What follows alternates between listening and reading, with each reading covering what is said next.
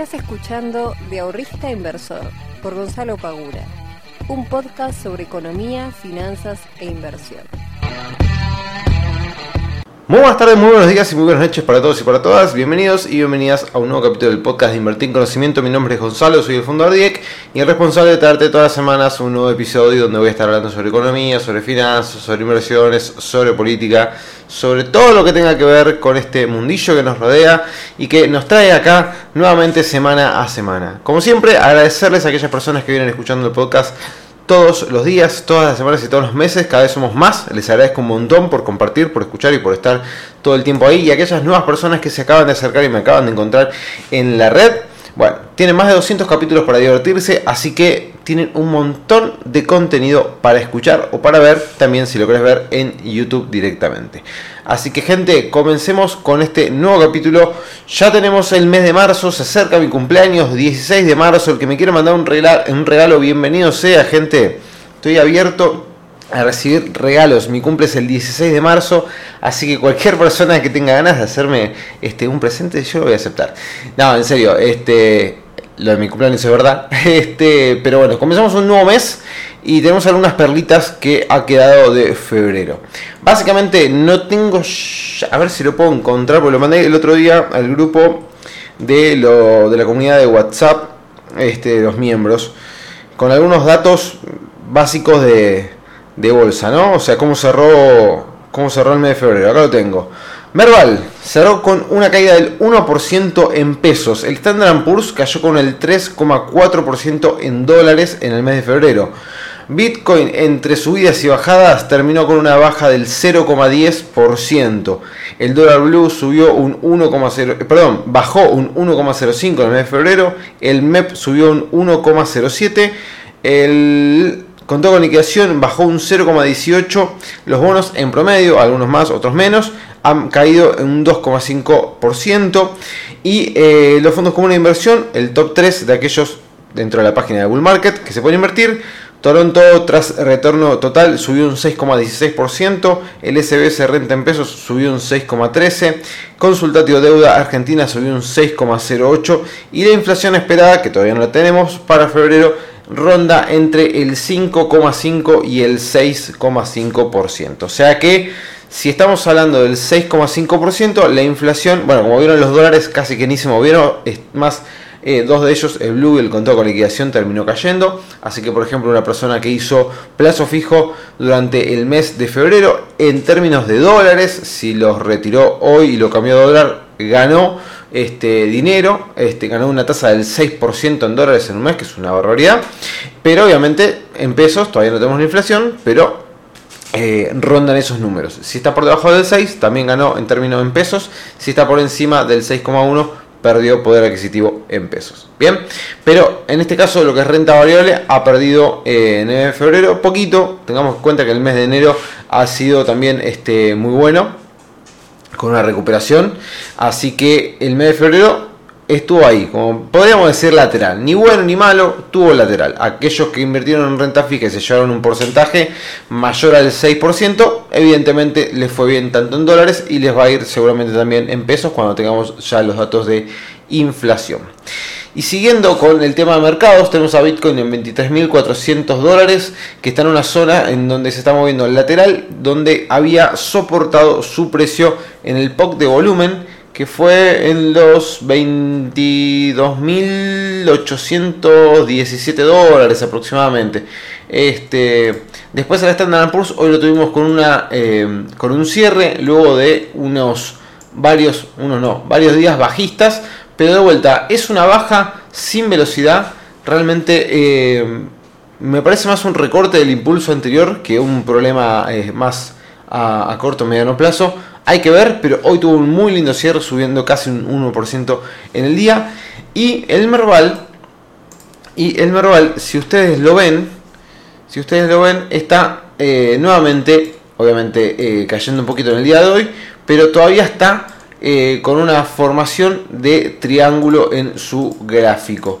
Así que vamos a ver si este triángulo en definitiva se termina rompiendo al alza o si esto es un falso patrón alcista que termina siendo este, un movimiento bajista en el precio. Por el momento está moviéndose lateral hace varias, varias semanas.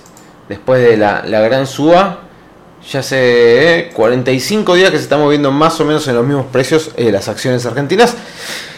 Yo creo, y lo dije la vez pasada, con una fuerte especulación en lo que tiene que ver con el tema de las elecciones y todo este tema del 2023. Bueno, eh, hasta ahí cerramos el tema mercados. Eh, hoy me causó, metiéndome un poquito en la política de lo que pasó en el día de hoy, si no lo vieron, seguramente ya lo leyeron, pero hubo una, este, una, balearon en uno de los supermercados de la familia de Antonella Rocuso, la, eh, esposa de, de Messi, y dejaron un cartel a Messi diciendo Messi te estamos esperando, no sé qué, el intendente también es narco, nadie te va a proteger.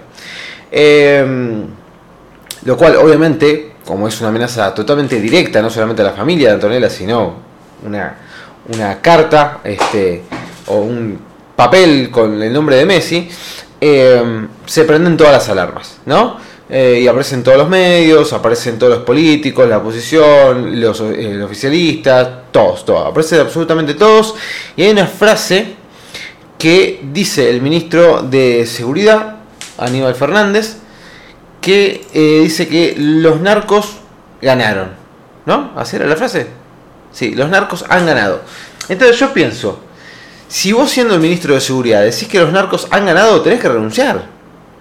¿qué haces todavía en tu cargo? O sea, si realmente vos pensás de que no pudiste, siendo ministro de Seguridad, eh, utilizar las fuerzas que vos tenés a tu disposición para poder ayudar a la gente de Santa Fe, a la gente de Rosario, y vos decís, los narcos han ganado, bueno, evidentemente entonces vos perdiste, y si vos perdiste te tenés que ir, maestro.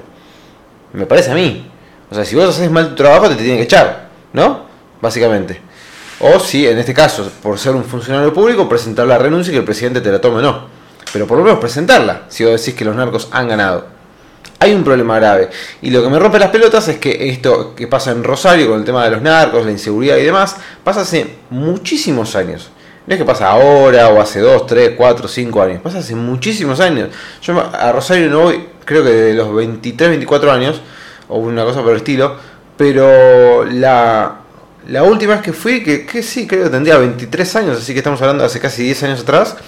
Em, me acuerdo que fui un fin de semana largo con mis amigos y mi viejo en ese momento me dijo, che, cuidado que en Rosario está bastante picante la cosa. O sea que estamos hablando de hace 10 años atrás y esto todavía podemos seguir yendo más para atrás. Em, pero claro, ahora pasa con Messi, el argentino más famoso del mundo, más querido del mundo y demás, y todo el mundo salta a decir, che, algo más hay que hacer. Ojo, no es que yo no quiera a Messi, lo amo con todo mi corazón. O sea, realmente creo que es la única persona, este, sacando a mis viejos y, mi familia, que admiro eh, por el trabajo, por la dedicación, por el esfuerzo, por las ganas, por un montón de cosas. Eh, pero digamos, ¿hace falta que amenacen a Messi para decir, che, algo está mal? ¿No te diste cuenta que antes algo estaba mal? Que constantemente salen tiroteos, que tirotean este local, que tirotea la barra. Para... Bueno, dale, pónganse las pilas, loco, no es muy difícil. O sea, están amenazando a una de las personas probablemente más custodiadas eh, de la Argentina, que es Messi. No, Messi se mueve con custodio de acá para allá por una cuestión obvia. El tipo no puede salir a la calle, por más que no haya narcos ni nadie lo amenace, no puede salir a la calle. Entonces, necesita sí o sí estar custodiado. Amenaza a una de las personas que seguramente más custodias debe tener.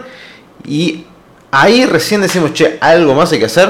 O sea, sale el presidente a decir, evidentemente, este, algo más habrá que hacer. Y sí, maestro. O sea, pero esto lo tendrías que haber hecho hace muchísimo tiempo. Pero bueno, nada, quería decirlo porque la verdad, eh, entre esas dos declaraciones me hinché las pelotas mal. Pero bueno, gente, voy a hacer un día de responder preguntas del Instagram. Voy a aprovechar las consultas que me encantan porque me ayudan mucho a generar contenido que entiendo que es de calidad, porque en definitiva las personas que me siguen en Instagram y seguramente también me siguen en otras redes sociales, este, son las que me preguntan y yo les voy respondiendo, entonces entiendo que esto es algo que realmente les puede llegar a servir. Vamos a hacer un ping pong de preguntas, no me voy a extender demasiado en cada una de ellas, así puedo leer la mayor cantidad. La primera, conviene invertir el fondo de emergencia. Y si conviene invertir el fondo de emergencia, ¿en qué se puede llegar a invertir? Bueno, el fondo de emergencia me parece que hoy por hoy no te queda otra que invertirlo. Ya sea en pesos o en dólares, ambas eh, economías, si se quiere, la estadounidense y la argentina, están teniendo con inflaciones muy altas. La argentina ya lo sabemos, inflación de casi el 100%, pero la norteamericana también tiene una inflación del 7% que para ellos es recontra alta. Entonces, ya sea que vos tengas dólares, o que hayas conformado tu fondo de emergencia en dólares, o lo hayas conformado en pesos, inevitablemente lo tenés que invertir. No te queda otra que invertirlo. Porque si no vas a, poder, vas a perder poder adquisitivo. No importa en qué moneda estés. Porque ambas están con inflaciones muy altas. Entonces, ¿Las tenés que invertir? Sí, las tenés que invertir. ¿En qué? Depende en qué moneda tengas tu fondo este, de emergencia. Si la tenés en dólares, vas a poder invertir, por ejemplo, en, no sé, obligaciones negociables, en fondos comunes de inversión eh, que inviertan en dólares. Obviamente, como es un fondo de emergencia, lo que es la renta variable, yo diría de dejarlo afuera, porque ahí ya te estás metiendo en un riesgo que ante una eventual emergencia, vos no puedas tener ese dinero disponible para poder utilizarlo y obviamente salvarte del momento. Así que yo me iría para lo que es, dependiendo de cada una de las monedas, renta fija lo más seguro posible y tratar de cubrirme de las inflaciones, ya sean dólares o en pesos. Eso por un lado. Otra pregunta más. Si la oposición gana, ¿subirían las acciones? Bueno, esto he hablado, si no me equivoco, o el anterior, o el, no me acuerdo si fue el anterior podcast, bueno, hay, hay uno este, de los últimos que hablé justamente de esto. Eh, yo creo que la oposición, y se vio con el, cuando ganó Macri en el 2015, el mercado es este, un poco pro, eh, pro Macri o pro pro, podríamos decir, ¿no? Eh, yo creo que podría llegar a ser un impulso para lo que son las, las, las acciones. A priori, después puede que ese impulso se caiga a pedazos. Ojo, porque una cosa es lo que se puede llegar a esperar, la expectativa, y que eso tenga un impulso alcista, y otra cosa es que, supongamos, ganan las elecciones este, junto por el cambio. Y después termina pasando que hacen un gobierno desastroso, y bueno, ya vimos qué pasó en el 2018 con las acciones argentinas, se cayeron a pedazos. Banco Alicia valía 70 dólares, hoy cuánto vale. Bueno, entonces eso también hay que tenerlo muy en cuenta. Otro más, plazo fijo tradicional o plazo fijo UVA. Acá la respuesta va a radicar en qué nosotros eh, vamos a estar esperando para lo que es la inflación de los próximos meses. Si la inflación va a estar por encima del 6% o del 6,1%, entonces el plazo fijo ya se nos va a quedar cortos. Si la estimación es la contraria, de que la inflación va a comenzar a bajar y la tasa del plazo fijo tradicional va a quedarse este, tal cual está, entonces en ese caso el plazo fijo tradicional estaría ganando la batalla. Si lo ponemos en los últimos dos meses, por ejemplo, lo que fue enero lo que fue diciembre, que enero creo que había cerrado en el 6 clavado y diciembre 5,5 si no me equivoco, podríamos decir que en ese caso el plazo fijo tradicional le ha ganado al UVA. Entonces es un poco difícil en ese sentido porque ahora están como los dos muy juntitos en relación tasa. Porque si la tasa se mantiene en el 6,1 mensual en el plazo fijo y el 6% este, en el UVA, está realmente muy, muy acotado. Y como el UVA te saca 90 días de, este, ¿cómo se llama? De liquidez, en ese sentido entonces el plazo fijo tradicional estaría ganando, ya que ambas tasas son muy parecidas, pero una tiene mucha menos liquidez que la otra. Eh, ¿Qué más? Impuestos CEDARS, ah, impuestos a ganancias, CEDARS y fondos comunes de inversión. Bueno, acá no me voy a explayar mucho porque hay un video justamente hablando de esto dedicado en YouTube, donde digo todos los impuestos de, obviamente después hablen con un contador, pero los impuestos que paga cada uno. ¿Paga impuestos a las ganancias los CDRs? Lo que es trading, no. Lo que son los dividendos, sí. Y eso ya te lo van a descontar al momento de que vos hayas cobrado el dividendo. Lo que sí vas a pagar con los CDRs son bienes personales. En el tema de los fondos comunes de inversión, ahí va dependiendo, va a depender la composición y si obviamente son fondos comunes de inversión que cotizan o no. Si no, están, si no son cotizantes, van a pagar. Si son cotizantes, dependiendo de los activos. Si tiene más de un 70, 70 o 75% de los activos que no pagan ganancias, que componen la cartera, no pagan ganancias, entonces ese fondo común de inversión no va a pagar ganancias, básicamente. Eh, quiero invertir dos o tres opciones. Ah, no, perdón. Quiero invertir eh, en pesos. Dos o tres opciones para invertir en pesos. Bueno, Acá va a depender mucho obviamente de los riesgos, como siempre lo digo, no es lo mismo para todos, ni de casualidad. Pero dos o tres opciones para invertir en pesos, supongamos renta eh, variable, acciones locales, tenés los CDRs que aparte están ajustados por tipo de cambio con, con liquidación, así que también va a estar cubierto del dólar. Fondos como una inversión, tenés de renta fija, tenés de renta mixta, tenés de renta variable, tenés bonos, ya sean bonos este, que están indexados por, eh, por dólar, por inflación, eh, tenés las letras, letras que están a descuento, que están pagando tasas mayores al peso fijo, letras este, que ajustan por inflación, tenés realmente un montón de opciones, pero eso va a depender de en qué vos quieras invertir, cuál es tu horizonte de inversión, cuáles son tus riesgos, cuál es tu capital y un montón de cosas más que ya les he hablado en otros capítulos. Una pregunta que me descolocó un poco pero me gustó, que fue eh, si un canal de YouTube básicamente deja guita, ¿no? Un canal de YouTube monetizado, che, te da un rendimiento. Bueno, acá habría que hablar de un montón de cosas que componen, digamos, la lo que a vos te van a pagar. Primero que tenés que cumplir una serie de requisitos. Supongamos que esos requisitos ya los has cumplido. Después vos te van a estar pagando por cada mil visualizaciones el RPM. El RPM este, es básicamente lo que te van a estar pagando vos por cada mil visualizaciones, que eso va a depender de, qué trata tu canal y en qué país estés. No es lo mismo hablar, hacer un canal de finanzas en Argentina que hacer un canal de finanzas en Estados Unidos. En Estados Unidos yo ganaría muchísima plata haciendo mi canal de YouTube. Acá gano mucho menos. Entonces, va a depender de un montón de cosas. Pero básicamente, si vos querés ganarte, por ejemplo, eh, no sé, 500 mil, eh, uh, 500 mil dólares, cualquier burrada. 500 dólares al mes vas a necesitar eh, muchas visualizaciones. Tendría que hacer la cuenta, pero son un montón, un montón de visualizaciones mensuales. Este, ¿Vale la pena intentarlo? Sí, vale la pena, porque en, esa, en una de esas, ¿quién te dice que tu canal empieza a crecer, a crecer, a crecer? El contenido que vos generás es muy bueno. Yo tengo un canal chico, todavía no tiene ni, ni 9000 suscriptores. Este, así que no es, no es algo que me esté dejando plata. Está monetizado todo. Eh, obviamente que ya he cobrado dos cheques de Google. Pero nada, son cheques chicos, un cheque creo de 150 dólares cada uno, porque todavía, ya les digo, el canal mío es muy chico y no recibo tantas visualizaciones todos los días. Em, pero bueno, si eso se va escalando, algún día cobraré 200 dólares por mes, 300, 400, 500 dólares. Ojalá en algún momento llegue a cobrar 1000, 2000 dólares por mes, ya sería un éxito total. Pero eh, cuesta mucho trabajo, cuesta mucho trabajo, mucha constancia eh, y un montón de otras cosas que no, no tiene sentido explayarme, pero no es algo que decís, abro mi canal y en dos minutos ya estoy monetizado y en tres minutos estoy ganando 1000 dólares por mes. No, no, no es tan fácil. Em, vamos a hacer una más.